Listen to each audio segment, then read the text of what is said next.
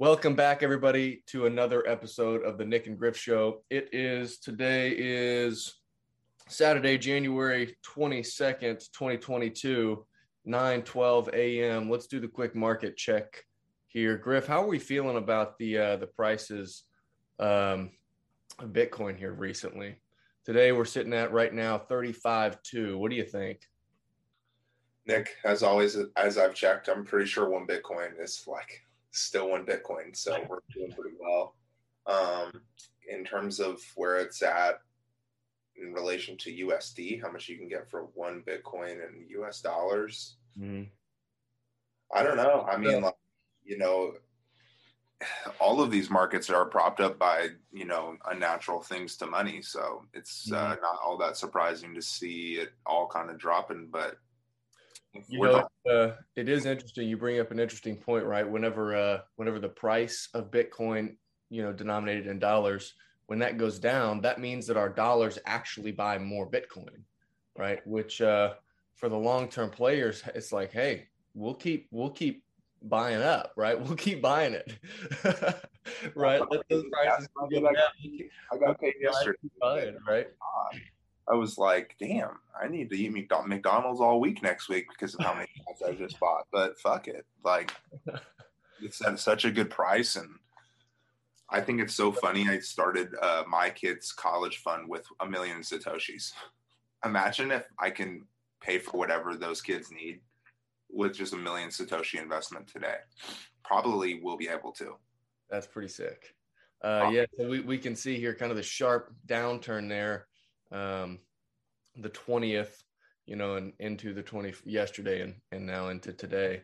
Um, same thing happened, I think, in the markets here in the equity market in the S&P 500, you know, look at it yesterday, uh, 4,300. We can see that sharp drop there as well on the 20. And a lot of those on-chain analytics, you can see that Bitcoin is still tied pretty tightly to like the S&P and the NASDAQ. And I think it's mostly because Bitcoin is still under a trillion dollar asset. So it's still like very susceptible to these big players like coming and going, whatever, you know what I'm saying? Whatever they want to do. It's sometimes they want to be risk on, sometimes they want to be risk off, and they've used Bitcoin as that risk in their profile, which mm-hmm. is like, you know, stinks for the short term holders that were trying to like leverage a win and, you know, make money quick. But for the long term holders in Bitcoin, it's great. Just keep buying. This doesn't really mean a whole lot. I mean, it, it really means nothing. I think Pompliano tweeted out yesterday the number of wallet addresses with 0.01 Bitcoin is growing rapidly, still growing. And like, while that might be people like obviously making more wallets, diversifying, there's a lot of reasons for that. Uh, as far as I know, there's people stacking. You know, the more you go around, people are kind of catching wind that this is going to be a thing in the short term price. Almost, I don't want to say it doesn't matter, but whether it's a 700 trillion dollar asset or an 850 trillion dollar asset you know i mean you can look at some of the business analytics of bitcoin and how great of an investment it is. It's growing faster than the internet did 20 years ago. It's growing faster. You bring up an interesting an interesting thought there right with you know you typically see it uh, you see it in the equities market right with volatile type stocks um, you definitely see it in the crypto markets, right? People uh, in the short term trying to play the, the volatility of the markets.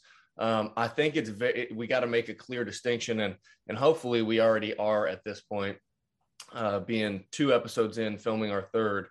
Um, hopefully at this point, you can see that this is much more of a long term play and perspective that we've got.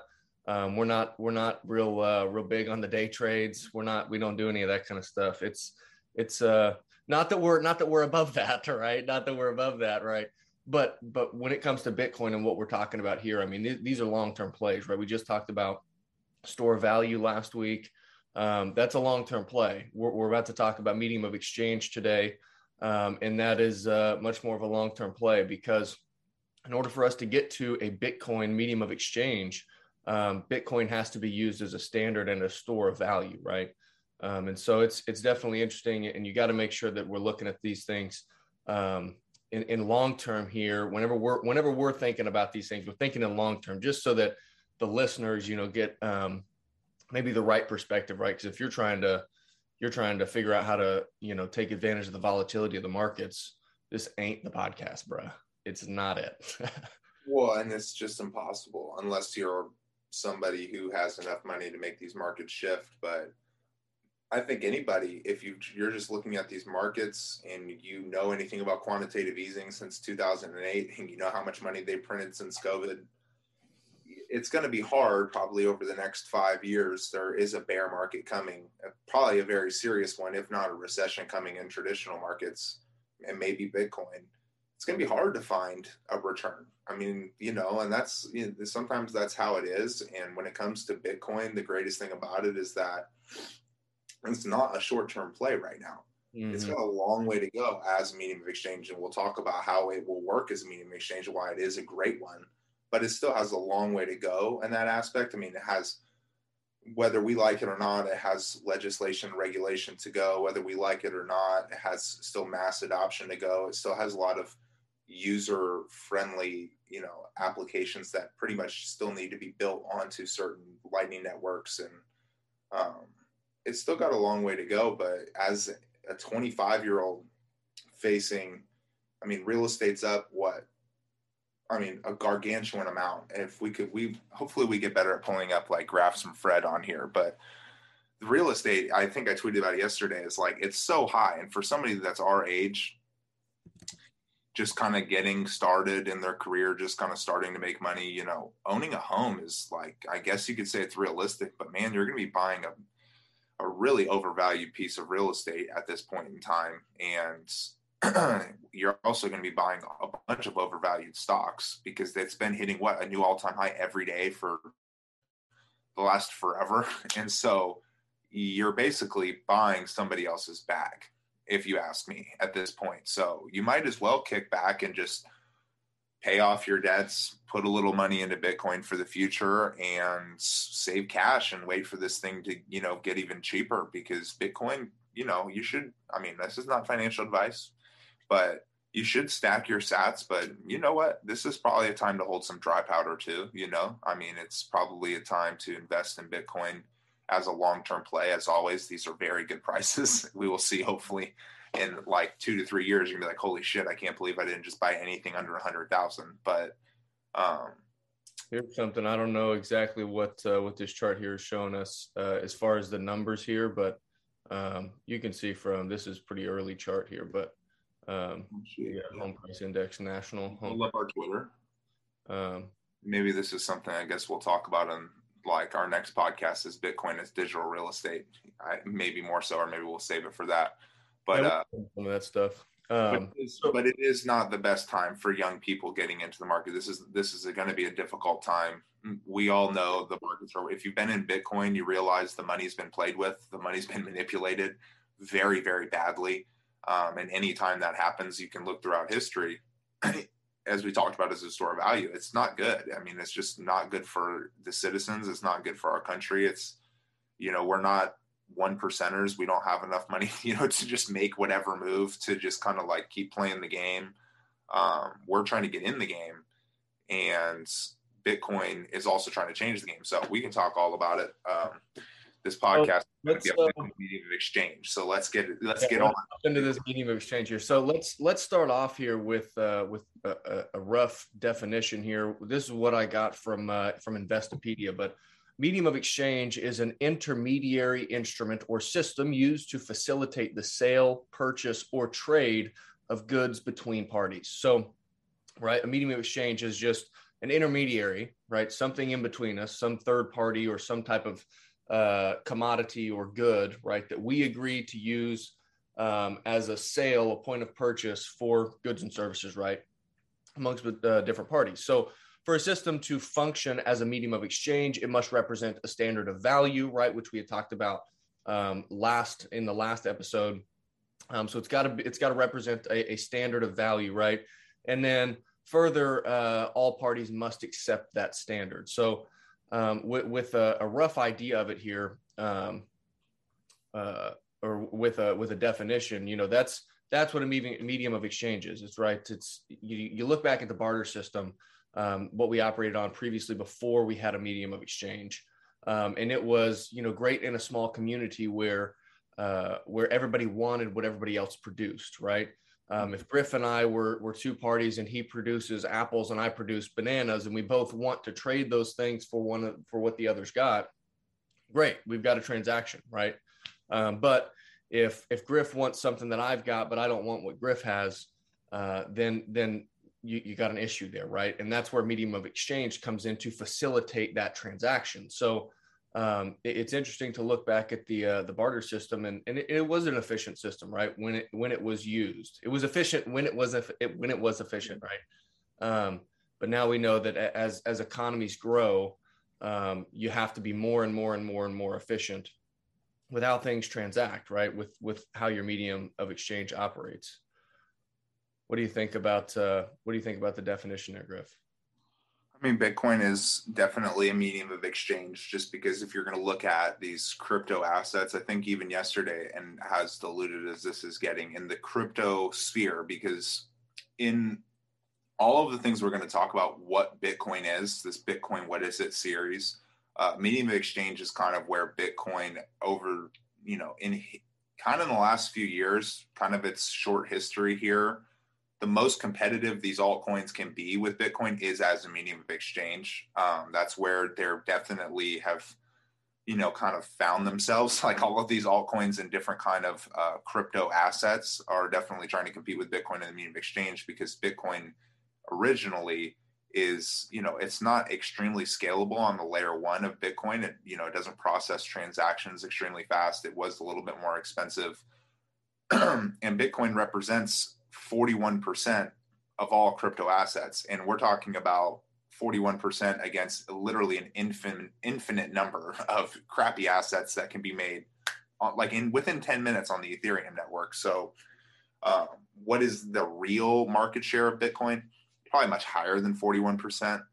Um, and there are a lot of recent developments that also separate it from these other altcoins. But yeah, absolutely. As a medium of exchange, it really has been picked already, if you ask me. And obviously, the adoption is still ensuing. But if it's already 41% of an ever growing crypto sphere, as well as it just became this past year in 2021 the cheapest way for global remittance payments, the cheapest way for global payments uh, that there is. And it's super important to recognize that our economy is going global it's a global. I mean, we're in a globalization kind of like move, and we need a medium of exchange that's going to support being able to transfer money over time and space over very, very vast. I guess you would say like miles or kilometers or what have you. So yeah, I think it's a great medium of exchange, and it might just be the medium of exchange of the future for that reason exactly.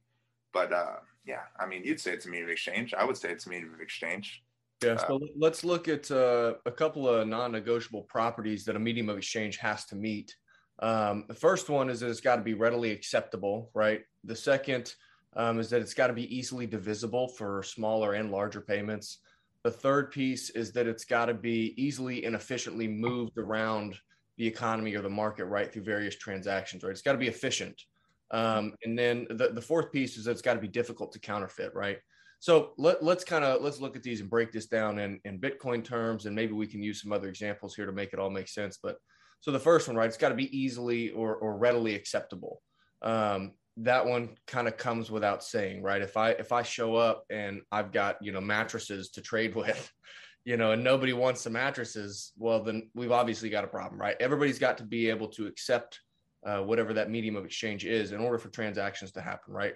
The best example is what we use today, and that's the US dollar, right? Uh, you go to the gas station to get gas, or you pay your rent, or your mortgage payment, or your car payment, or you're buying groceries, or whatever it is. Uh, you use dollars, right? Whether it's a cash money or if it's a debit card or a credit card, you're using dollars as the medium of exchange, right? Whether you're borrowing money or whether you're using your own money. You're using well, dollars. Still, and even as our medium exchange system in America has been built up with these dollars, you can use a credit card, you can use a debit card, you use Visa, you use MasterCard. And as a medium of exchange, that's really where the dollar has gotten. It's more, you know, on this credit system where dollars are loaded up onto these cards. And it is super obviously it's very readily acceptable. That's what everybody's accepting. It's actually very fast. You just need to swipe or tap to pay and it's you know it's not a terrible system. It's very liquid. Cash really is a great medium of exchange in the sense that it's so easily printable. Obviously, I think we found out that they they can easily print it, but at these stores as well, it's like, man, um, you know, if you're a business owner, and I mean, obviously, I would love, I'm gonna hopefully get into being a business owner later in my life, but accepting one of these swipes and then not getting paid until 30 days later, see, like that is the difference between Bitcoin and the dollar in that sense, where I feel like Bitcoin kind of wins. You know what I'm saying? If we're talking about just talking about the easeability of the use, if we're just talking about you know somebody coming in and readily accepting it, the only thing really stopping Bitcoin in that nature is just it's public adoption. I mean, it's it's it's not legislated on enough. People still don't see it, and a lot of Bitcoiners, even some famous ones, don't know if it'll be a medium of exchange or don't think it will be. but uh, talking about it being competitive with the dollar here in America as something, if you go to a gas station, you pay it, which one really is better for the people? You know, Bitcoin really is better because you're getting that payment finality like that. Whereas these dollars, unless you're getting cash, which doesn't happen a whole lot nowadays, you're not getting that money until 30, 60 days later, right? I mean, I think well, that's so, yeah. So so here's here's an interesting piece. I don't know if you watched um, that debate that I sent you yesterday on YouTube, but one point that they get into there is is this piece, right? And they're talking about medium of exchange and transactions and final settlements and all these pieces, right? Um, so, so typically right now, you know, you use a, a Visa or a Mastercard or whether wh- whether it's a credit card or whether it's a, a, debit card. Either way, right? You use these other third parties to utilize the infrastructure of a card and swiping your card or inserting your chip or doing the uh, you know you can tap or you can do Apple Pay, right? I can uh, I can press my uh, I can press my lock button a couple of times and bang, pull up my debit card and I can pay something with my phone, right? So those deals um, that's not final settlement, right? So what what ends up happening there is I pay, you know, what however much I pay for my gas, right? At at uh, at QuikTrip is the local gas station that we use here in Tulsa. Um, so I go and and I pay for my gas, and then that transaction has to be settled with between the company that I use for my banking, which is Chase, so I, Chase and QuikTrip, they have to settle that transaction on their ledger statements, right? On their on their banking statements, on their balance sheets, right? If you think about accounts payable, accounts receivable, they have to settle that within themselves. But then those transactions have to go up higher to the clearing houses and then eventually the central bank level to make that transaction final, right? To finally settle that transaction. Where uh, in that, and to your point, right, that can be that can be a couple of weeks that could be a couple of months depending on the size of the transactions. And and I, will be honest here i haven't gotten all the way into the weeds of how many layers there are and, and what exactly happens all the way up there but we do know that that it, it works that way in some sense. And so we, we got to be careful not to compare our transactions on a credit card or, or a you know debit card mm-hmm. to bitcoin.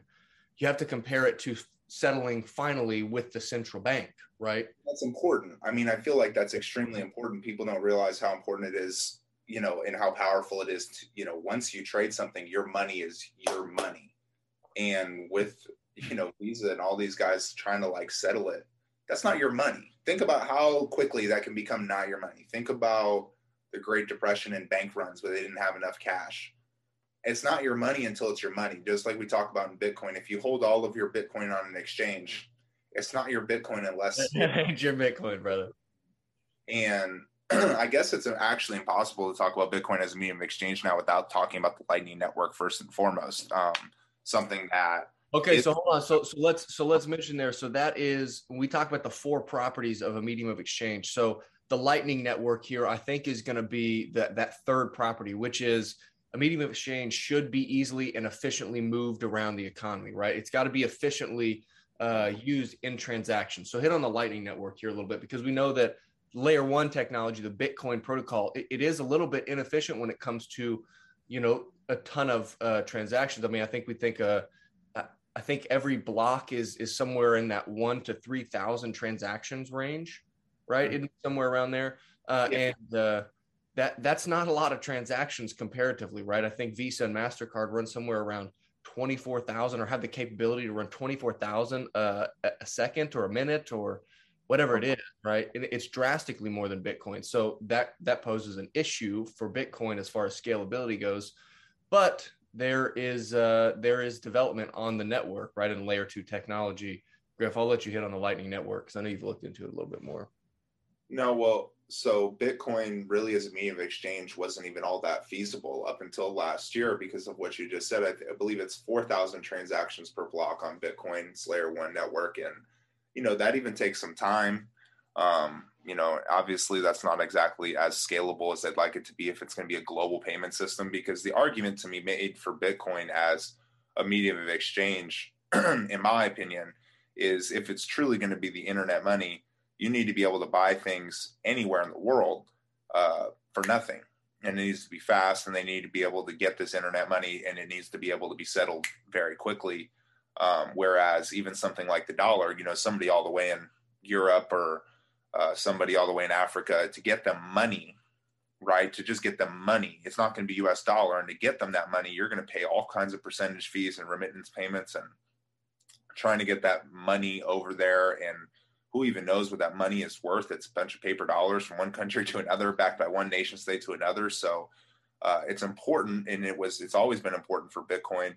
You know, it's establishing itself as the medium of exchange in a global monetary network, not just a particular local nation state. And it wasn't all that feasible until Taproot was signaled, which you know I'm not sure too many people understand how kind of like that voting system works within Bitcoin, but basically all 90 90% of all miners signaled and by signaled when they were hashing for a block they just they put a little piece of code in there for Taproot which allowed the lightning network to get built on top of Bitcoin. So now Bitcoin has a layer 2 technology called the lightning network and what the Lightning Network does is it essentially can take up 25, I think it's 25 million, theoretically, 25 million transactions per block. And it can be settled into the Bitcoin layer one. So think about this it's a layer two protocol where a bunch of Bitcoin is sitting. And me and Nick, if we own a store, uh, Nick owns a quick stop and I own some gas station all the way over in Europe. as long as you have a laptop and you can run a Lightning node on your laptop, and you can take lightning payments, which is something we could definitely do a whole episode about. But as long as you take these lightning payments, you're connected to Nick via the Lightning Network and you can transact with Nick all you want. You actually can operate on the same Lightning node as Nick and it can be connected. And you guys can put as many as what I mean, millions and millions and millions and millions of these transactions. And then when you want your final payment finality, you move it from the Lightning Network to the Bitcoin network and it really does take one the lightning payments between me and nick take seconds and moving it from the lightning network to the bitcoin network via this node system happens instantaneously and so it kind of has fixed bitcoin scalability problem.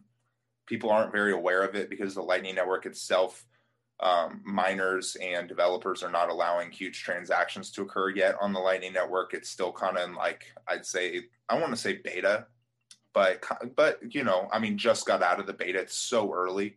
There you but go. We're talking about we're talking about a, a system, right? And it's growing super fast. Shoot, I want to be a part of that node. I want to be a part of that. You're looking at just uh, just south of twenty thousand Lightning nodes, right? And um, look how fast that adoption is. Because if you think about it, so here on the here on, and this is the greatest thing about the Lightning Network. If me and Nick are to transact literally anything on the Lightning Network to submit all 25 million of those like transactions in one block to the Bitcoin layer one, it's going to cost you about a few Satoshis to do so. And there's already this great, well, I guess, decentralized app built onto the Lightning Network called Strike, in which they take zero dollars in fees. If you take a US dollar from your bank account and load it onto Strike, you can buy Bitcoin for no fees send your Bitcoin anywhere in the world and they can transfer it back into dollars for nothing.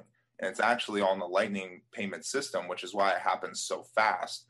And it is literally done for basically as close to zero as there will ever be. If anybody wants to compete with them, they're pretty much just going to have to go to zero, which is how sending money should be. And that's kind of what the internet has allowed.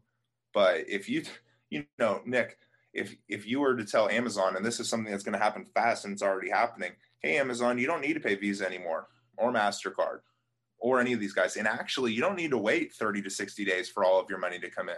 Why don't you just take all that money right now? You don't have to wait. Wow. Are you seeing this? It's hard to change. Uh, I think it's still loading up, but that's kind of like the Lightning Network in a nutshell. It's a layer two protocol that basically it improves the scalability of Bitcoin well past pretty much any technology that we've ever seen before, and it does so with taking basically little to no transaction fees, and it takes a laptop to run your business to operate in this global economy in this kind of this network of lightning nodes that is built on top of the bitcoin layer one. Mm-hmm. it's really the learning curve i guess is there but this is something that's kind of already used in el salvador and they see how well it works. You just open up create a lightning invoice boom slap it and you got your money. And then when you want to load your money onto the layer one and you want your bitcoin hashed in the network and you want your bitcoin to really become your bitcoin there it can happen in seconds off of the Lightning Network and it's yours. Mm-hmm. And that mm-hmm. kind of, I mean, if you want to talk about scalability or you want to talk about the Lightning Network versus Ethereum or Solana or Litecoin or XRP or any of those, I just blew it out of the water because. Well, you can even you can even compare the Lightning Network to something like Visa or Mastercard that can be built on top of the the layer one technology that Bitcoin operates on, right?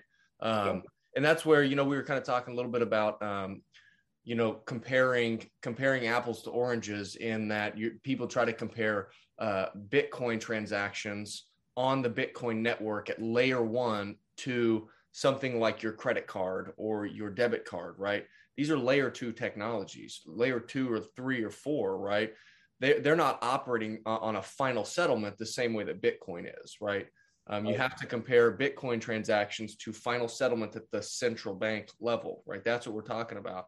And and the and the wildest part about it, right? We talk about efficiency because as markets, as the economy, as the market grows larger and larger and larger, right?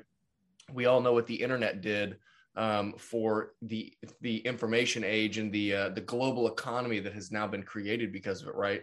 And as we grow into uh, a larger economy, whether that's on a, on a on a country scale or a global scale we've got to be more and more and more and more efficient right which which you know efficiency and, and, and soundness of money you know nurtures the innovation that that has to happen in order to improve all the other elements that come along with growing an economy growing in prosperity as a country as humanity right all of these things that we have to have sound money and innovation in order to do those things but anyways um, so it's it's definitely interesting to look at uh, the final settlement versus um, versus uh, uh, the credit cards and debit cards, right?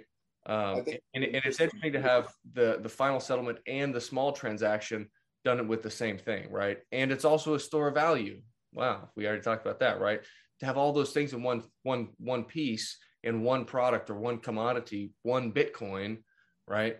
that's uh, immensely efficient and powerful to have all those things in one.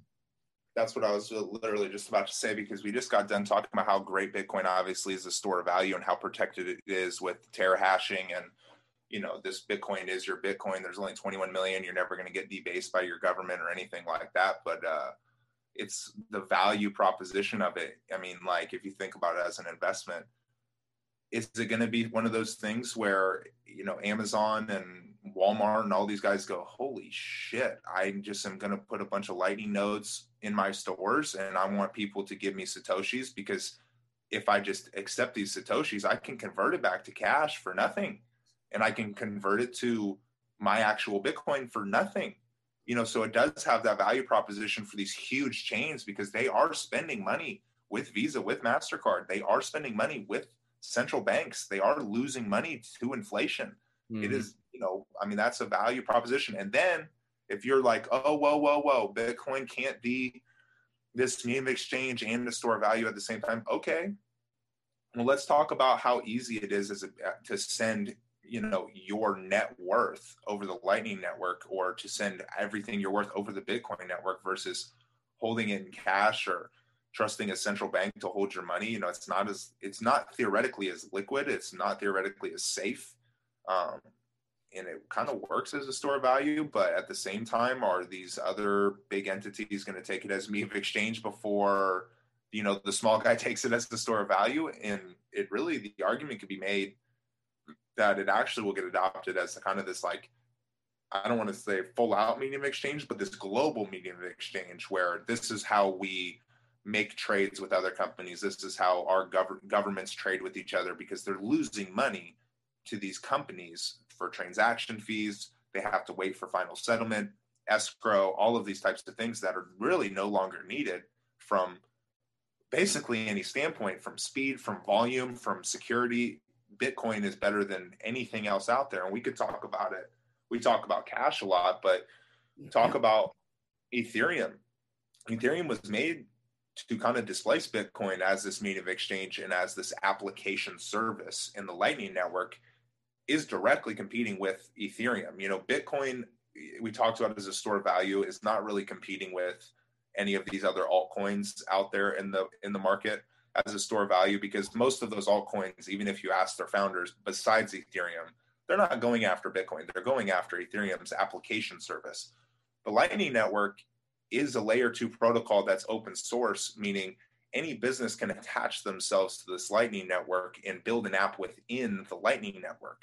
So all of a sudden, all of their payments, everything they're doing is involved in this Bitcoin layer two protocol like Strike okay so what are we waiting for? One one person to build an open source protocol for nfts on the bitcoin network? Bye bye everybody else. I mean like what are we talking about in terms of medium of exchange? Yeah. ethereum is higher gas fees. Xrp is in litigation because it's a company that you know at the end of the day you're trading their tokens. Bitcoin is a commodity. It's free. It's nobody is in control of it. And you know you i mean nick is not really like I don't think I have to convince Nick over here that these altcoins are obviously not a better medium of exchange or anything like that. But I'd love to get somebody on here to talk about and tell me why we need any of these altcoins anymore when I just explained yeah. what what the Lightning Network is and what it's doing because it really does make it that perfect medium of exchange. And people, I think we could get back to people, you know, get very like unit bias. There's only 21 million Bitcoin well, how the hell are we going to medium exchange 21 million Bitcoin, right? I mean, people don't even know what a Satoshi is. So maybe this is a good time to talk about that. Before you get into that Satoshi, uh, yeah. is an important piece, and that this this has to lead right into that when we talk about medium of exchange. Um, but I want to go back to a little bit onto the the Lightning Network, right, um, and kind of relate this a little bit to the to the normal people out there that haven't gotten all the way into the Bitcoin world and, and dove all the way in yet. So um, you know, a lot of times um, you hear people say, "Oh, well, you know, why would you why would you buy Bitcoin as an investment or or as a medium of exchange or as a store of value? You can't use it anywhere, right? You can't buy anything with it. So why would you why would you do that, right? Um, think of think of whenever the internet uh, whenever the internet took over transactions, right? And people started in grocery stores using computers to process transactions, and then all the visas and the mastercards they built technology on top of the internet in order to work and, and process those transactions right? This is no different than that. This is the exact same thing. And to your point right like you said all it is is a matter of some some developer to say hey i'm going to build some type of uh, DApp, decentralized application, right, on top of the Lightning Network that will process transactions for uh, grocery stores or whatever the store may be via the Lightning Network, right? And then that store is now able to uh, accept and give change back, right? Via, I guess there's not really a, you know, the, there's not really a change deal, right? When we talk about exchanging with Bitcoin, right? It's just the exact amounts and all that well, kind of that's why it's a great medium of exchange because of its divisibility and what people don't understand about Bitcoin's divisibility. Right. Uh, we will talk about that in two seconds. So you finish your thought right there. So, so it's interesting, right? You know, a lot of people are like, "Oh, well, you can't buy anything with it." It's literally just as simple as as, "Hey, we're just going to switch over to this system now," right? How many times do um, how many times do people get a new laptop, right? Or they get a new phone, or you know, people switch from iPhone to Android or Android to iPhone and it's a new phone and it's cool, but we got to figure out how to use it. You know, you got to get kind of comfortable with how it works, and you kind of got to relearn the system. Or you buy a new car and you're, you're used to driving the car that you had previously been driving. And you get in and you really like the new feel of the car, but it's it's a new feel for sure, right? You kind of got to get used to it again. And this is no different than that, right? It, it's going to happen the almost the exact same way. We're all going to use our phones to pay for shit we're all gonna, you know, work that type of way. You know, it's just a matter of we just got to shift the infrastructure from the current system that we operate on with all of these different intermediaries, right? All the clearinghouses, all the visas, all the Mastercards.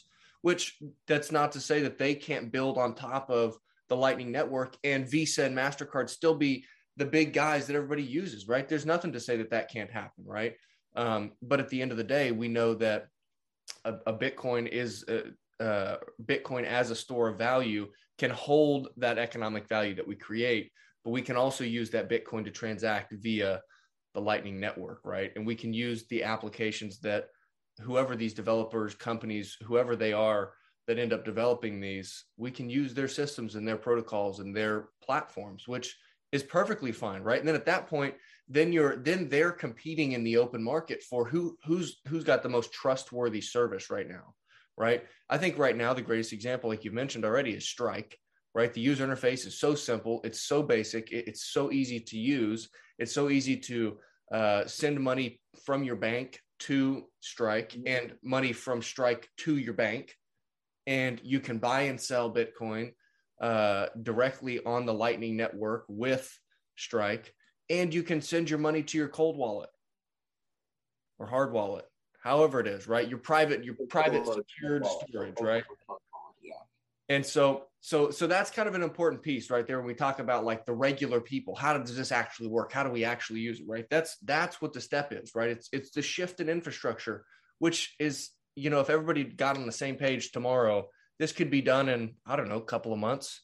You know, it's going to take some time to build the technology and put it all together and, and bring it into the stores and set it all up, but it can be done very, fairly easy, right? I think everybody needs to look no further than this. I was talking, my mom's birthday was a couple days ago, so I hopped on the phone and was talking to her for a while. And I can remember back when I was a kid, when I mean, like cell phones were out when we were kids, but smartphones weren't. Smartphones came out kind of when I think I was in like I think that was like 2012. So like 2011, 2010, 2012, and then they kind of just got better and better and better, obviously. But uh, I can remember, you know, my mom saying first and foremost, she was like, "Man, these cell phones. Who should have a cell phone? The president? Like only the president needs a cell phone. Like why would everybody else need a cell phone? Literally, that's what she used to say.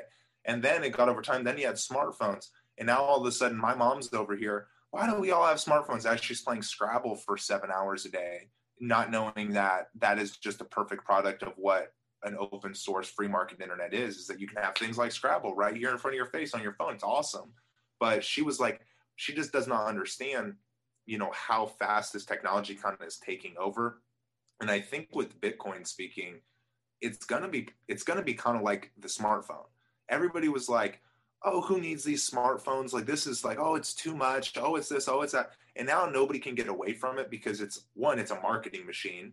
Two, it makes everything so easy. I, I was driving just the other day and I was like, oh, I think I go left here. But I'm like, why the fuck would I wait to see if I go left here and I just look at all? Like, I, you don't want to make mistakes. Nobody does. You don't have time to waste to just make stupid mistakes. And having the internet right there on the palm of your hand is amazing. And so, I think being able to transact in what the internet economy, you know, and Bitcoin, what is it? We'll get to what we really are trying to get to here at the end. But it is absolutely a medium of exchange. And to have access to being able to send money anywhere in the world for anything you want to anybody for whatever reason, and it to actually be your fucking money right then and there, no waiting for banks, no waiting for a government, no way to really tax. There's no tax system within Bitcoin, guys. So the only time you're going to pay taxes is when you sell it or report it, um, which you know nation states are going to have to figure out how they want to treat Bitcoin users because it is a different demographic of people. It's a bunch of people who know that this is this whole system is bullshit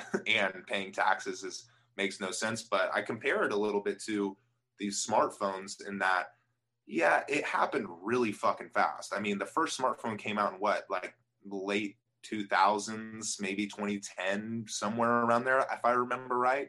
And I didn't get one until my senior year. I was a kid who had like a cell phone and like a iPod, and I called it my smartphone, but I'd carry around both. but uh, I think I compare it to that mostly because it's like, yeah, it happened fast because that's just what people wanted. And at the end of the day, with Bitcoin, nobody owns it, which is the true decentralization of it will prove to be so important as people get smarter and understand the difference between Bitcoin and these other ones. Um, but that true decentralization is what people will really crave because that's what really the underlying thing that people crave within the internet is that they like to believe they're not really censored now, even though there's a lot of censorship that goes on because of the lack of understanding of the internet in the general public. But well, people, there you're talking about platforms, right? You're talking that that's layer two technology you're talking about right. corrupted, right? Not mm-hmm. the not the not the layer one of the internet. Well, but. Wait, wait until Bitcoin really takes over and there's more apps built onto this layer too that are truly decentralized. Now all of a sudden people are not even interacting with, you know, big tech company corporations and their censorship bullshit like Google and Twitter and Facebook and all of this stuff. Wait until it's truly decentralized and it's like the internet is not only holy shit, it's not just like this. We don't just transact Bitcoin on here. This is where my apps are. This is where my new Twitter is. This is like I'm interacting with a different world when it comes to Bitcoin. And we could talk about how Bitcoin is really the only way for there to be like a metaverse and something like that. That's how I see it. But as a medium of exchange, it's just going to be one of those things that truly, and this is what I told my mom as I explained to her in the car the other day as she's bashing Bitcoin. She's like, Oh, I don't know about this Bitcoin stuff. I said, Well, how much did you play Scrabble today, mom? She was like, Five, six hours, or I'm just kidding, probably like a couple games. Uh, but I was like, Do you know how the protocols worked for you to play that game? Do you know how that actually happened? Do you know how the internet works? And she was like, no, I, I just know how to play. And I'm like, exactly. And when it comes to Bitcoin, it's going to be the same exact thing because Bitcoin, unlike anything else out there, is a truly open source protocol that's just sitting on the internet for anybody to join and for anybody to transact. It's not forced upon anybody. And that's the real adoption you want. But uh, yeah, I guess uh, we are talking about as a medium of exchange, can this thing be adopted? Well, people thought smartphones were crazy. Now everybody has one people are going to want to be able to transact like that in a truly decentralized way mm. via the smartphones much faster than than people think it's not it's not really any more complicated than they're being defrauded. Inflation is coming. We realize that this dollar is not as great as we had thought. We can't trust these banks the way that we thought. Definitely can't trust these politicians in their relationships with the fed like we thought. Um, and so people will naturally come on over and that just like strike there's going to be even things better than strike or strike is going to become even better. And why would you wait or why would you not want to use it? You know it's you know we're in the early adopter phase um, of this technology but when it comes to a great technology like bitcoin you just have to have that unwavering belief that yes it's going to get built onto it as well as the developers in this space are unequivocally the best in the space and the best in the world when it comes to these fintech and just global remittance payments or building an economy on the internet they're pretty damn good. I mean, my favorite one's Jack Mallers because he's the he's the Zap CEO, I believe, and the founder of Strike, and he I think he played a pretty decent role in kind of getting that Lightning Network up and going, and you know, it's pretty fantastic what he did. but that's how I compare it, Nick. I mean, like, there's probably many other comparisons, but we all use smartphones every single day, and you're literally you're roaming the world with the internet. Why would you not roam the world with the internet economy too? It's why would you not roam the world being able to just okay, pay, pay, pay? Why do you need cards? Why do you need all this other stuff?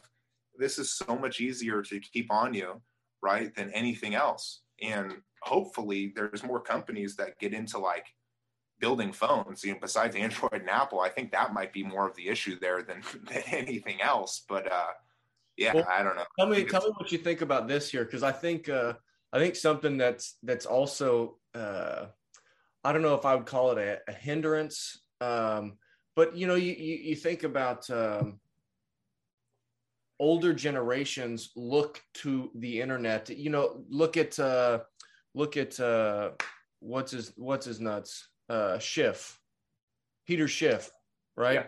Peter Schiff looks at this and he's like, Bitcoin has no value. It's got no intrinsic value. Okay. I mean, uh, we're not going to get into this right now. We know that this is this is just a dumb statement. We'll talk about this at some point. We're not getting into it now, but but those types of things, right? Where where people are like, what is the real intrinsic value of of Bitcoin? And we talked about this a little bit last time in in the store value episode, right? But um, this this hurdle that we've got to get so many people over um, of Bitcoin works, right? I mean, right now, I don't hardly ever use cash. I use uh, I use money from my smartphone uh, to, to pay and transact to buy all my stuff from my bank account, right? And I use my phone with Apple Pay and I can pay just with my phone, right? I don't hardly ever have to use my wallet for anything anymore, right? Um, and, and Bitcoin will operate no different than that, except the protocols and all of these things that it's built upon are vastly different from the current system that we operate in. But the but the big piece that I want to mention is that with our smartphones, with Apple Pay or whatever types of systems and platforms are built to use Bitcoin as a transaction medium of exchange, it'll be no different than than the way that I can double press my my uh, uh, lock button and open up my debit card, or I can open up my I can open up my Apple card, or one of these days I'll be able to choose something on here and it will be my Bitcoin wallet, right? It'll be my Lightning wallet. and I absolutely, it'll absolutely be your Lightning wallet. That will be what it is because it's oh. so because that's what we're talking about. There's only 21 20,000 Lightning nodes and guys, all it takes to run a Lightning node is learning how to download the software onto your laptop and then accepting it and just processing these transactions yourself and then learning how to process a transaction from the Lightning network on your laptop to the Bitcoin network. And network. that you want to know what that takes to operate on the Bitcoin network and operating a Bitcoin node? Just more computer power and storage space. And then you can download the whole Bitcoin. You can literally download the whole ledger and then you're a business participating in the global economy. And, no no fees going anywhere else, no government playing any role, no bank needed to settle any transactions. It's settled, it's yours, it's right there. And any business owner, promise you, if you've ever been in outside sales talking to any business owner, you know that they want their money now and they want their they want their money they don't want to wait any kind of time they don't want to pay any kind of fees it takes away out of the business operations it takes it off the top line it's no good it's no good for business it's no good for capitalism and bitcoin really does just solve that issue not just locally but we're talking about worldwide and how is this going to help economies of scale globalization getting people more jobs in third world countries getting people banked in third world countries, getting people to participate in a bigger global economy. This is going to be huge. And it's going to develop the world. It's going to send us kind of to the next age and hopefully kind of like a renaissance or golden age. But uh, let's apologize to our listeners, Nick, because we're probably, we were right online. I think we've talked about two of the four things about what a medium of exchange is and like why Bitcoin is so great. And we apologize to our listeners. Nick love Bitcoin. and we are very passionate about it because it really truly is we don't own it nobody pays us to talk about it nobody pays me to sound so crazy about it um, but it really is great and it really is something that you know we're trying to just learn about as well as we me and nick got into bitcoin because of other inf- bitcoin influencers and listening to them and you know, there's probably a saying or two that really triggered us and we're like man that makes sense and we might be a, economy, you know, like, or sorry, economics majors or business marketing majors, or that might be kind of our style. That might be what we like. Uh, and that might be why we got into it faster than other people or earlier than most. but we really just want to reach out and we're trying to spread this awareness of this is the truth. Like, we're not just talking about some lightning network that's like, some fantasy goo goo gaga shit. Like it's really here. And, mm-hmm. and if you're and if you're kind of just somebody who whether you have a big 401k or you're waiting around to retire or you're a young person and you think buying a small piece of bitcoin is silly guys this market that it's going after is trillions and trillions of credit dollars that don't even exist bitcoin is going to eat up all of this stuff as an investment and you're going to want to have a good foothold in this new space in this new world you're going to want to have its money um, and we just kind—I just want to say we apologize. We're going to try to get back on online here to what. Okay. You know, yeah. So so let's hop let's hop back in here. We, we, you about got into it here a second ago, but the the second property of a medium of exchange is that it's got to be easily divisible, right? It's got to be able to be used for large right. payments as well as smaller payments, right? We we want to buy a house, well, that's going to be a larger payment, right? But we also want to buy our gas or uh, you know a candy bar or something at the at the gas station, right? So we've got to be able to use that medium of exchange for large transactions as well as small ones. So, you know, we, we talk about the, the 21 million Bitcoin, that's the, the total fixed supply. And, and uh, at some point we'll get into the halving cycles and we'll talk a little bit more about the stock to flow and, and all these types of things. But Um, right now, we've got about 18, 19 million uh, Bitcoin in total circulation. Um, and that number will increase and, and, slowly decrease. The, the flow of it will decrease to where it, uh, it'll be fixed around that 21 million uh, Bitcoin number. But the, the question that you were you were posing earlier is if there's 21 million, how how in the hell is everybody globally going to use 21 million Bitcoin to make all transactions? Griff, why don't we uh, why don't we get into this and, and break down what what a what a Bitcoin breaks down into? Well, since we already talked about like I guess the payment we've talked about the payment system, we talked about what the Lightning Network is, we've talked about how you know honestly what we've talked about this first long segment is Bitcoin as like kind of an investment into the medium of exchange, like the market that medium of exchange is, and what big, how much better Bitcoin is, and how much it's advancing it. Now we have to talk about well, if there's only 21 million, there's what 8 billion people would like. How does that work? Well, what people don't understand is a breakdown of one Bitcoin is a Satoshi, and what a Satoshi is is one one hundred millionth of a Bitcoin, meaning that is a, the unit that you can use outside of just one full Bitcoin. Bitcoin is perfectly divisible in the sense that it's computer money, so it can be broken down into decimal points to the 100 millionth, and it's called a Satoshi. I'm honestly not too sure where the name, like, I don't know why Satoshi was picked. Maybe it was actually Satoshi himself who said, oh, it's one Satoshi. Maybe it was I, I, honestly, it's crazy that I don't know the answer to that. Maybe you do. You know the answer? I'm, I'm, not sure. No, I was just thinking about it. Um, and you know, to, to the point of uh, of divisibility, right? You've got one Bitcoin, right? Right. Um, that's worth 100 million satoshis, right? If you think about it, an easy way to compare this for, for all the regular Joes out there, it's cents to dollars, right? That's all we're doing here, right? It's it's portions. It's portions of a Bitcoin, right? So one satoshi is one one hundred millionth of a Bitcoin. Now, let's right. say you could even break it down further and say, hey, let's break down every Satoshi down to, I don't know, call it 1 million Knocks. You could call them Knocks, right? Satoshi, Sat, Nakamoto, right. Knock. Definitely go further, right? Like I, I haven't seen anybody go further, and maybe we will never need to go further because break down 21 million Bitcoin into 2.1 quadrillion Satoshis. Do we need?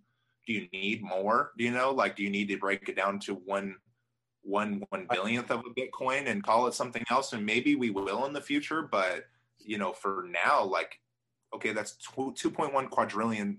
That's that's more than there are U.S. dollars in circ like in circulation. That's almost more than there paper dollars. So it really is perfectly divisible. And why that's important to talk about is we talked about Bitcoin as a store of value in this like gold standard and how much better honestly economies were in like in a gold backed world for over 2000 years and the difference between that world and the world we live in today, where nothing's really backed on anything.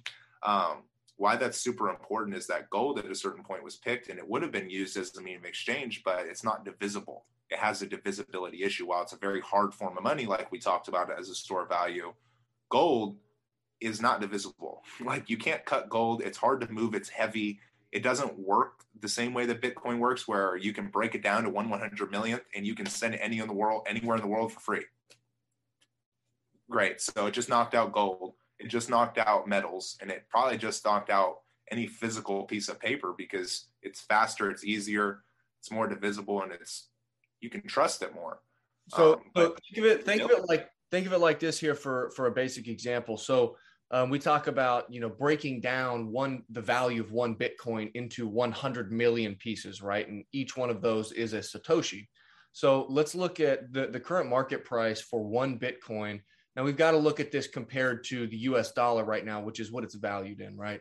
So if we did, uh, if we had one Bitcoin and that's worth, uh, I'm, I'm actively watching it here, 34, seven, $34,700.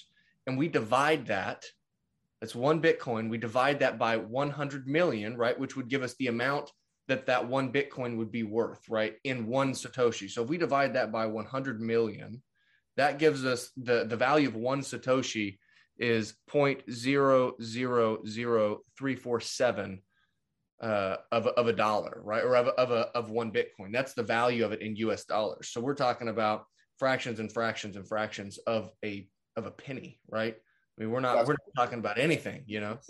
Any amount of money in the world right now on the Bitcoin network, and you pay like on the Lightning network, I want to believe it's like three or four or five Satoshis to get it done.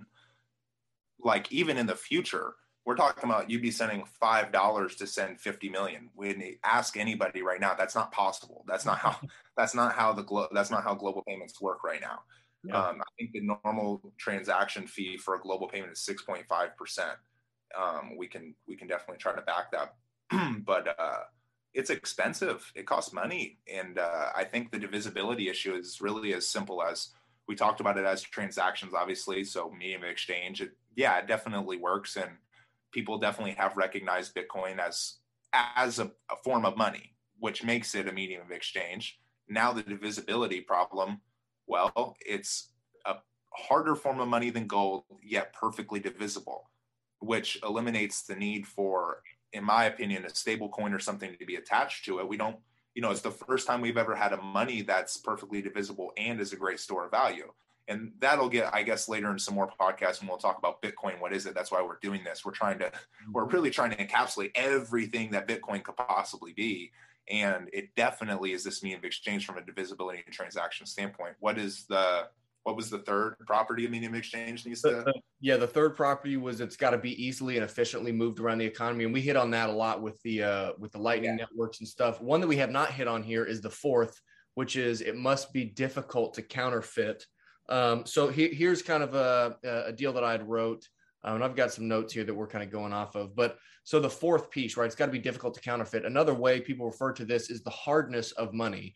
Um, the harder a money is, the more difficult it is to counterfeit, right? It's good to have hard money because you can't counterfeit it, right? If a medium of exchange isn't hard or difficult to counterfeit, it would create uncertainty in the market. People would be cautious to accept payments as it may be fake money worth nothing, right? Um, that one's pretty straightforward, right? We our, our medium of exchange, our money, it's got to be uh, pretty difficult to counterfeit. Um, and we had talked, we had we had hit on some some of these pieces here within the the store value episode previously um, about about how it's difficult to recreate and forge transactions within the Bitcoin network. Um, and I think that we're going to have to do a full separate episode about how the blockchain works. Um, again, we've we've I think we've said that just about every episode, but we'll get into that. But but yeah, I mean, Bitcoin right. is, is hard money. Bitcoin is the hardest form of money that we've got right now. Before Bitcoin, the hardest form of money was gold, and I I, I believe that. Right now, sure. there's issues there's issues with gold as a medium of exchange, right? Because it's it's difficult to move around in large quantities, and that's where you saw silver. Right, silver was used as um, representation of a portion of gold right? It, it, was it was a lesser value so you could mm-hmm. keep le- you could keep a smaller amount of silver in your pocket to make smaller transactions but you could also go buy th- some big transactions right with you know a, a, an ounce of gold or w- whatever it was. Which is a great example you're bringing up because that was i believe like right after they were trading seashells and it was kind of more of a barter system. They got on a gold standard thousands of years ago and the greeks you know they started to I believe, use silver coins that were 100% silver with gold backing it, right? Gold for larger transactions, silver for like the everyday stuff. and it worked for a while until the government got extremely greedy, which is something that you can see. Uh, this is a great history lesson. But uh, what the government did, I believe, the I think whatever you want to call the Greek government, this was like 600 BCE, I believe, but they just started to dilute the silver so it went from 100% silver coins to 99% to 98% because they were producing more and more and more of them. And what they realized is that you can't just put more money in there because it invalidates what the money is and it creates mistrust in your society as well as supply shortages. there's, you know, if there's just like what's happening in America today when there was so much money printed for COVID and now you can go to the grocery store and there's not as much stuff there an economy is not ready for money to get diluted like that. Well, think think about this from a from a very classical economic standpoint, right? If you assume a fixed amount of goods and services in the market, and you flood the money supply and increase the money supply, naturally you are going to spend you're going to have to spend more money on those same goods and services because the supply has grown so much, right? And, yeah. I think something that's really interesting to note about that, right, is it's not that it's not that it costs more to buy something. You know, if you go buy a, a lunch somewhere, it's not that your lunch costs more or a house costs more or gas costs more. It's that your dollar has been devalued. There, therefore, you have to spend more of those dollars to buy right. the same value of good. Exactly, because what you're messing up is when you print all of these dollars or you dilute silver. Let's use like I think uh, maybe a good example is like TVs. I think in this past year, basically we've run out of TVs or lumber, what what have you. It's not that the lumber became less valuable; it's that the demand for it became much higher, and the supply could not keep up because the demand is so high because they're you know they are not ready for there just to be a whole bunch more dollars into the ecosystem so somebody there's goes out money. there's more money in the system people are buying people are building messes yeah. up supply and the demand of any good that you want to break down yep. and the moment that you know the equilibrium shifts in the industry or a market or on a good um, because of monetary debasement it's not like it's not natural like it's it's it's messed up because no supplier can be ready for it and what they're going to have to do is obviously one they're going to run out of product like we have in a lot of things in america and two they're going to have to raise their prices because they don't the demand is so high because you know people in theory think they're rich but what's really happening is that these suppliers just have to find out that they need to charge more to keep your ass away because yeah they'd love to sell you infinite number of everything but they don't have an infinite supply of every good and so if you just print money or dilute silver like the Romans or Greeks found out, you're going to mess up your economy. And if you mess up your economy and you create mistrust in your economy and people don't want to take silver coins anymore, people don't want to take whatever your medium of exchange is, TNT that motherfucker, it's done. Like your country, your country's done because a country's held up on the foundation that when you go work, like we bring this all the way back to our first podcast, we're all working, we're all using our time to get this money, and you want to be able to exchange it so that you can get some goods for it. But if the, somebody goes around and just debases it or prints a bunch of it and gives it out for free and really dilutes what how valuable that money is, it, it, it might be great, but that's why you can't just print money because money is natural. It's like a natural. I don't know. It's like the weather is what I say nowadays. Like you can't just print it because at the end of the day, what you're going to mess up is that individual supply and demand of every little market and the certainty and the predictability of the market, which is a big piece, right? You've got to be able to have and hold some type of medium of exchange so that you can use right. later on. Right. I mean, I get I get paid uh, every other week, right? And I don't spend every single one of those dollars as soon as I get it. I, I have I, I, I buy a little bit here. I, I buy lunch over there. I pay for gas over here. That that's over a couple of weeks, right? And yeah. uh, if there's no certainty or predictability in the market, well, then I, I don't want to hold a lot of this. I got to just keep spending it, right? Which is kind of where we're at right now with inflation, right? I'm not storing cash. I'm not storing US dollars for the long term. That's going to assets. It's going to Bitcoin. It's going to equities, right? That's that's going somewhere that's that's going to grow, right?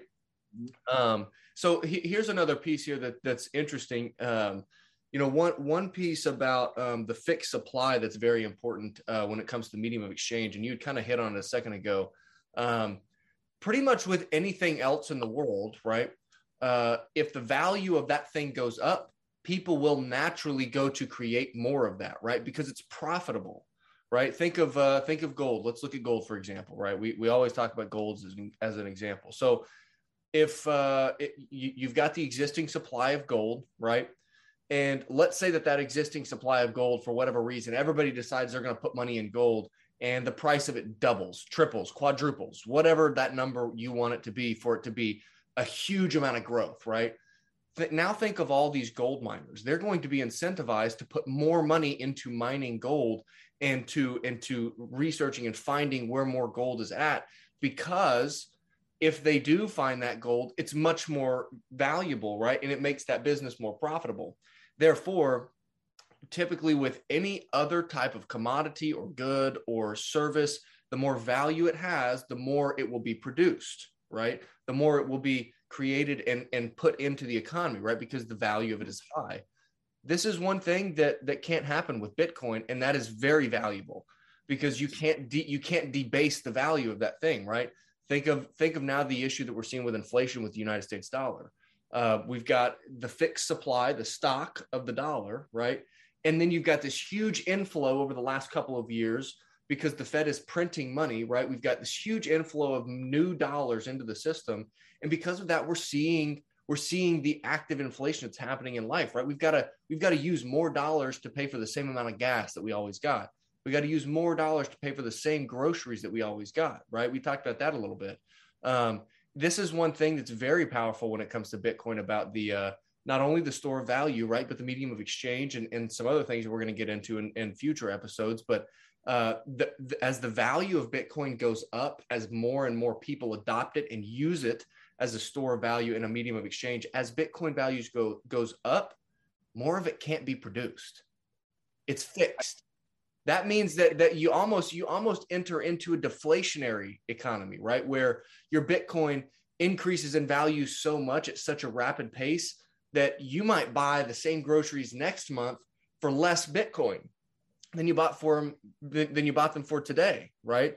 And, and that and I think that only happens up to a certain point, right? Because you get up to a certain point of mass adoption where um, where you plateau, right? Where the vast, vast, vast majority of people use Bitcoin as their store of value and medium of exchange, that those things will regulate out, right? And plateau, which is a good thing because then that creates the stability and the predictability, the certainty in the markets, right? Which you have to have if you're going to store something for the long term, but also use that that uh, commodity or or money as a medium of exchange because you you got to have the certainty and the peace of mind that hey, this you know 1 million satoshis is going to be able to buy me all the goods that i need for the month right whatever that amount is right and that's something we'll have to talk about too as far as how do we denominate this in Bitcoin. You know, we've talked about this at one point. Like, how much does a haircut cost?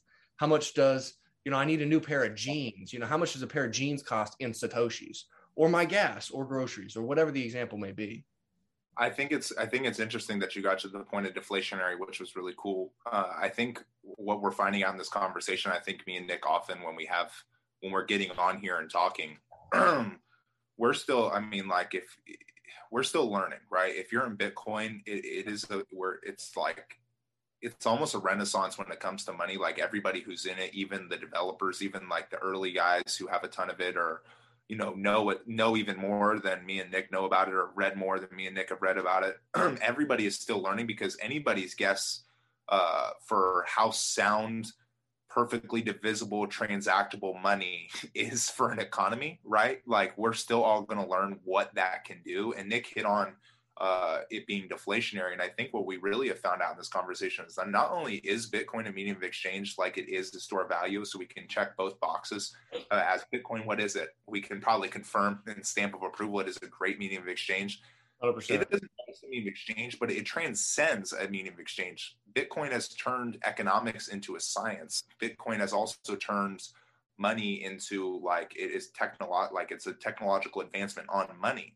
And it's the first one we've had ever.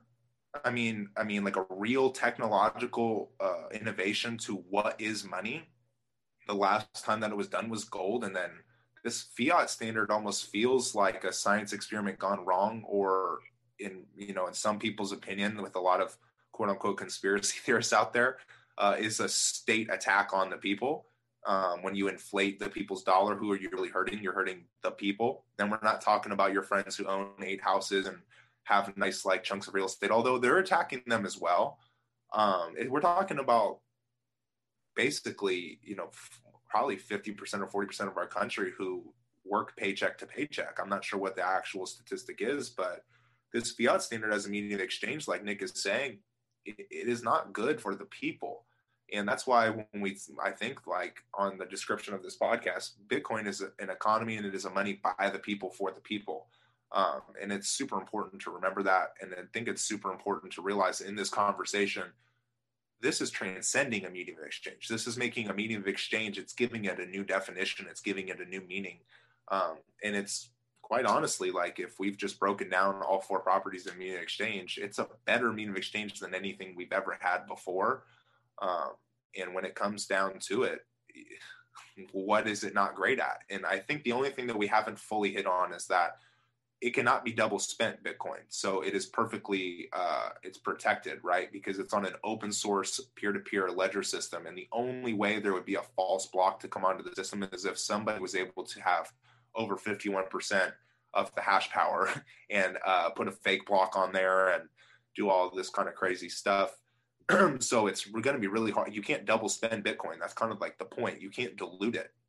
Yeah. There is no there is no making fake Bitcoin um, and maybe as me and Nick learn a little bit more about how coding and those types of things work, we could explain that more in depth to you. uh, but you can read about it. I mean, you can read about how the hash system works, how the proof of work system works, and how it prevents double spending, and what an open source peer to peer ledger system is. Uh, the day I get the Bitcoin, the day I get a nicer laptop and throw the Bitcoin network onto it, I will I will screen record the ledger system or whatever it might be to everybody so that they can see that it's a real thing. Um, but I think it's interesting that this conversation has basically led to us saying, dude, this is like, it is a medium exchange, but it's not like just a medium exchange. It's like the best medium exchange we've ever seen in the world. And what can that do for the world? I think we'll have to talk about that maybe even in a more later podcast, just because Bitcoin, what is it? Medium exchange, like, can we say approved? like, can we say it's a medium exchange? 100% approved. Hey, so yeah. here, here's something I was checking out. You know, we talk about um, the infrastructure, right, that we've got to create. Um, here, here's just uh, one service, right? This is Umbrel um, that allows you to, you know, buy it, buy and create your own personal server, right, where you can run and verify your own Lightning transactions. I believe they also have a Bitcoin node that you can run as well.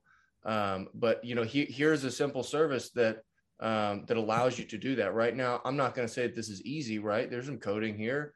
Uh, I'm not going to say that this is easy, um, but it's all there, right? It's, I mean, just like anything else in life that's meaningful, right? It's not easy.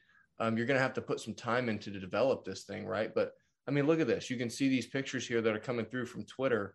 Um, these guys running their own uh, their own uh, Lightning Network uh, nodes as well as their own Bitcoin nodes, right? Um, you know, so it's like it's all there. That's get too, Nick. Like this is probably a great technology and maybe this is like the next thing everybody will get one of those but i'm sure that company goes okay you know we're getting a market we're we're making some money we're finally getting like we're getting our product out there our disruptive technology is getting out there but bitcoin is a disruptive technology and then anybody who builds a company on the lightning network is building an even more or is making bitcoin even more disruptive to the world that we see today and yeah it's a good thing. That's what technology has done. Technology is disruptive. Anybody you talk to about like that lives in Silicon Valley or what all those companies are trying to do, they're trying to create disruptive technologies. Uber is disruptive. DoorDash is disruptive.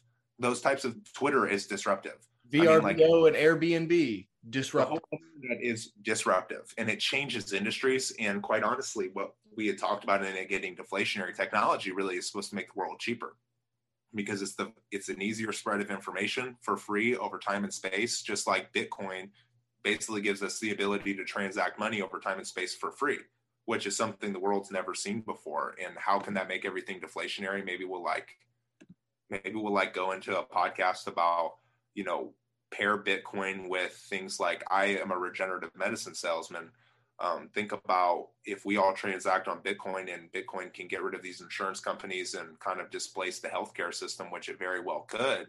How much cheaper is it going to be to get you know these great medical technologies that are being created to the people? It's mm. going to make it a lot cheaper because you're going to you don't need I don't you don't need the insurance as much. You don't need uh, all of these creditors and all of this bullshit when it's an open source ledger system and your money is boom, it's backed. How do you see if somebody's made payments? They give it to you or not? Is it on the ledger system or not? It, will make it so much easier to track everybody's kind of like credit in that sense, or it'll validate, maybe even validate the credit system that we have today as you know, like a backed form of money, and then over time it will become more of the medium of exchange. Um, but that's a podcast, I guess, for another day. How how does Bitcoin displace our credit system? How does Bitcoin displace the healthcare system that we see today? it's very possible um, and we're going to put together a podcast. I hope for that because what me and Nick are really trying to talk about with you guys after this Bitcoin, what is it? Store value medium exchange. And I think this next one, this next week, we're going to talk about probably how it is digital property and how it could displace the real estate market or capture some of the real estate uh, market's value and how it is going to change that industry and how it's disruptive there as well. Um, but me and Nick are going to talk about how, you know, work back general contracting as Nick is in. How is it going to disrupt general contracting and change the industry? How is Bitcoin going to change all these industries? And in essence, when people say Bitcoin fixes this, we're going to probably, we're not probably, we're going to break down some of these industries and we're going to find answers to how does Bitcoin change the government? How does Bitcoin change the healthcare system? How does Bitcoin change a mom and pop shop? Does it help it? Is it good? Yes, it's good. Spoiler but we're going to try and break why we feel like it's good and um, try not to talk out of our asses a little bit and even do more and more research on how it's going to do some of the things we say it's going to do. But uh, it's really interesting how disruptive all of these things are and how disruptive Bitcoin and Umbrel and and Strike and Zap and and Coinos and like all of these ecosystems that are built on Bitcoin, how truly disruptive that is. And it's we're in like we're in the fetal stages of this thing. I mean, we are in like the very, very, very beginning and a sound form of money with the introduction of 3D printing, regenerative medicine. Like um, we're talking smartphones, we're talking uh, Neuralink with uh, Elon Musk, we're talking Starlink, we're talking SpaceX, we're talking about all these crazy things. You're going to need a form of money that hmm. can make all of these things feasible, or else we're just going to be printing till it goes burr. And there's going to be very poor, poor people, and there's going to be very, very rich people, and it's going to be a caste system faster than you think with the way technology is going. And it doesn't. I I think Nick, maybe this is a good talking point. This the dollar doesn't meet uh, technology very well. Like this can. I always mispronounce it. Keynesian economics is that is can Keynesian economics. Keynesian economics, yeah. Keynesian economics and inflation, the inflationary model, it doesn't really work with technology. And I think that might really be one of the big issues we're seeing today is like maybe it worked in the old days, like maybe it worked in 1971 all the way up until now. But now that technology is here, one, that we're able to see it and communicate that this is an issue in real time. And two, yeah. the fact that we see like, okay, we have these great technologies we don't need to waste all of this money with you guys. We don't need to waste all of like these percentage points and make these things so much more expensive for the old traditional system. We just need the internet and it really makes things cheaper, which is good for everybody. And that's well, really what technology's here to uh, right?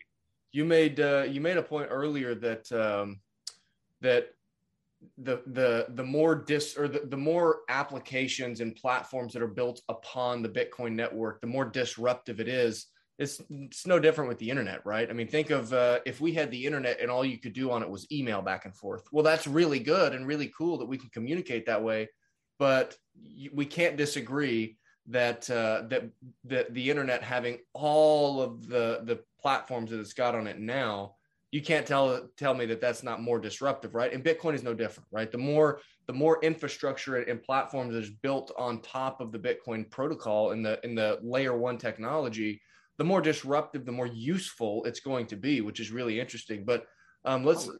what what do, what do you think about a quick recap here, Griff? Um, uh, he, you know, again, let's go back here. Medium of exchange, right? It's an intermediary instrument or system used to facilitate the sale, purchase, or trade of goods between parties, right? We've just broken this whole thing down. It's we're trading something that represents economic value for a good or service, right? And if we can do that, and, and, and if that medium of exchange meets one, uh, it has to be readily acceptable. Two, it must be easily divisible. Third, it, has got to be uh, easily and efficiently moved around the economy through multiple transactions. And then the fourth piece is that it must be difficult to counterfeit. If if we can if we can use something that that meets those four criteria, and I'm sure that there's others out there as well, um, but those are four pretty pretty solid pieces there. If we can have a medium of exchange that meets all of those properties, um, then then then you've got a medium of exchange, right? If you've got a commodity that meets all four of those properties, then you've got a medium of exchange. And uh, I think we just broke it down. We can go by all those four and say, yeah, Bitcoin checks here. Bitcoin passes this test. Um, and uh, so for that reason, I'm going to give Bitcoin the thumbs up as far as medium of exchange it's a medium of exchange. And it honestly as we keep going along you know as a store of value medium of exchange something we've never really humans ever have been able to kind of get right obviously is something that is both. Because as we can see this fiat standard doesn't work for everybody. Just look at all the problems we have today. Look at all the problems that were in, coming in 2008 and then they stopped it with quantitative easing aka they just printed money to fix their issues. And now we're seeing only 14 years later that not only did that getting rid of the gold standard in 1971 ultimately collapse our real estate market but it ultimately was going to collapse everything it's, it was going to it was going to engulf the entire economy because you cannot just print this money and get yourself out of all of these problems and we started this podcast today looking at like the S&P and the prices of everything and it's due to the fact that the Fed is trying to taper and stop easing all of these markets and they're going to increase interest rates. I mean, if they're oh, going to do what they should do, right, this whole thing's going to go boom. Um, and is that going to make the dollar a better medium of exchange or worse? Now, the dollar's perfectly divisible, or not. I mean, it's great. It's divisible. It's very liquid. It's very easy to float around, obviously. But is it going to hit on the trust part of it? Is it going to hit on the transaction speed part of it? Is it going to hit on what people want to trade? Is it going to hit on all of those things? And I think the dollar is going to lose a lot of its sting uh, in the coming years just because of what they've done to it. They've manipulated the shit out of it, and it's no longer worth what people would like it to be worth. So here's something interesting. I don't, I don't know if you've seen this or not here. Just over the past uh, uh, the past week here, we've seen this kind of sharp upturn here from the end of December into now. Uh, but so, so we're looking at 10 year uh, treasury bonds uh, and, their yield. Um, so it's interesting. Um, interest rates and bond yields operate uh, uh, with perfect unity, right? So as in, interest rates increase, yields will also increase. Um, so interesting piece here, you know, with, with the Fed signaling that they're going to be uh, uh, hiking interest rates. I think they've they've called for three times, but there's also talk about four.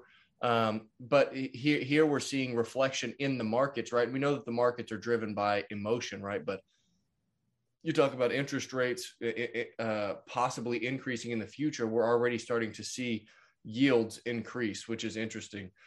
Um, and, and it's the same here with the uh, 13 week treasury bond. Um, you can see that on the on the one month uh, piece there, the three month. I mean, you can see how, how these are climbing. You know, it's pretty interesting. They say they're going to increase interest rates, Nick, but yeah. we're one that is yet to be seen because they're going to have to do it because uh, it is the midterms and money has become political in America and money has become political in the world. Um, how are they going to increase these interest rates during midterms and still get elected and explain it to the people while also trying to price control things due to COVID and print people money and keep everybody on Medicare. Um, and also keep the real estate market going at an all-time high that like it's never seen before. Um, it's a lot of things that they're just lying to you about. And I asked my actually I was texting my dad the other day. Uh, Columbus, Ohio, just announced, Intel just announced they're going to build a huge chip manufacturing plant in Columbus, twenty billion dollar project. Mm. The real estate in Columbus is going to go through the roof, right? But is it? Isn't it already like so fakely high. I looked back at charts yesterday of what this real estate is valued at, right? And maybe this is what I want to talk about in our next podcast. Is leads perfectly right into it. This Columbus real estate versus what Bitcoin is. But how much? What what should the price of a single family home be in Columbus, Ohio now with this announcement? You know, obviously it's going to appreciate as jobs come in and as it boosts that local economy right there. But where should the prices be right now? Mm. They're unorganically, inorganically high. And I tweeted about this yesterday, but the price of it after 1971 as inflation comes in and got higher and higher and higher, it increases the prices of those assets and just goes straight up. Well, what would the price of our real like where would all of these markets be at without inflation? I know we always adjust for inflation, but let's stop adjusting for inflation because inflation is time theft. So let's stop adjusting for it. And is the price of everything right now so high that we're going to come down to a collapse where, oh, time to stop adjusting for inflation. Like there's no. Well, I think I think the adjustment for inflation would be reducing that market to what it would be had there not been inflation. So you right. want want to adjust for inflation to see what the real market value is. And adjusted for inflation now, I feel like is everybody is really just lying because inflationary numbers. I I don't think that maybe there's maybe there's some very real economists out there that have some really good numbers on where the actual housing market should be because demand is obviously extremely high which is probably what's going to keep this thing propped up uh, kind of through this inflationary collapse that you're seeing in like other markets the real estate market isn't hearing it as much because people did save dollars to go get these incredibly low interest rates on these homes so demand's extremely high. But is that and, real? And, and, the supply the supply is low as well. The demand is high and the supply is low. Um, yeah, we'll, we'll, we'll, get into this. We'll talk about this in more detail and stuff. also 30 year mortgages were created in 1971 once we got off a gold standard. Is that good Yeah, Was- that's interesting. I saw that you'd sent. Yeah, you'd sent a couple of things. That's interesting. that really makes sense? Like, does it did it ever make sense to have homes that people could pay off for 30 years to a bank? Banks are taking losses on it. People are making huge wins on them. Does it make sense? Is that something that ultimately is this all just like a failed science experiment? Should the price of a home in Columbus obviously will go up uh, with it with that information and with a big company coming in, but should it go up from where it's at right now, or after this correction, will experience some organic growth of an, a local economy just becoming better with more people coming in and a big company coming in? I think the real question is, you know, if you look at the housing market in 2008 and you look at that price, it goes zink, it goes down, and then they start easing it and it goes up. Uh, well, how far should it have gone down, and where should we really be at? I think is the question we need to be asking because Bitcoin truly is getting rid of inflation. Inflation is a failed theory. Um, it, in my opinion, it's over. Uh, we'll talk about this next week. And the biggest, I think, the biggest bubble that it will will burst, and what really will happen is real estate, not in in the recession right away, but maybe in the recession in about 10 years when they continue to print this money to prop up the most important markets, such as real estate. Um, it'll be interesting to see how it plays because I think I think there is a major collapse needed um, for the people. I think just our economy is basically begging for it. It's like a plant begging for water. Our economy is begging for there not to just be like a collapse, but we're talking Great Depression type of collapse. And can Bitcoin save it? Absolutely. Um, will Bitcoin, will the price of Bitcoin shoot up as, in, as we go through this like kind of monetary debasement phase in the United States? Yes, but is that really what matters, or is it that it's there and that it works and block after block after block, Bitcoin will be there? Will the price go up during this time? Maybe. Is Bitcoin already inflated as well? Quite possibly, because there's been quantitative easing going on since the inception of Bitcoin in 2008. Um, does that matter all that much? Eh, who knows? But it definitely matters when it comes to me and Nick as 25 year old guys making some money. Or can we buy a home? Man, it's a lot harder than it should be.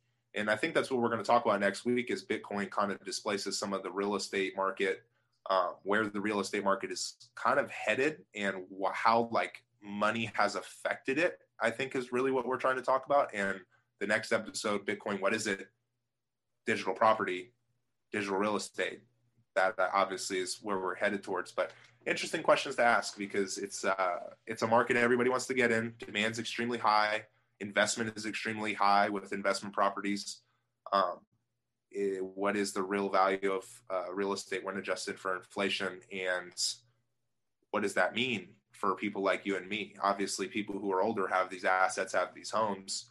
Great for you guys, but you know you're not supposed to be building the economy for now. You're supposed to be building the economy for the future, for your kids, for your generations of the past, and uh, that's just not what's happening right now. And so hopefully we'll talk about that next week a little bit more. Yep. Well, thank you guys for listening to another episode of the Nick and Griff Show. We're talking about a medium of exchange today, and that gets a thumbs up from us. Um, come check us out on uh, on social media. We'd love to uh, we'd love to have conversations, right? Talk back and forth on Twitter at uh, Nick and Griff Show here on Twitter. Come see some content. We'd love to talk with you guys. We're also on GETTR at Nick and Griff Show as well. Um, trying to keep some content posted. We'd love to have conversations with you. And if you're watching on YouTube, you already know we're on YouTube. But if you're listening on Spotify or uh, something like that, um, come catch us on on YouTube. You can watch our YouTube videos here, these videos. So um, thank you guys for watching. We'll see you next time.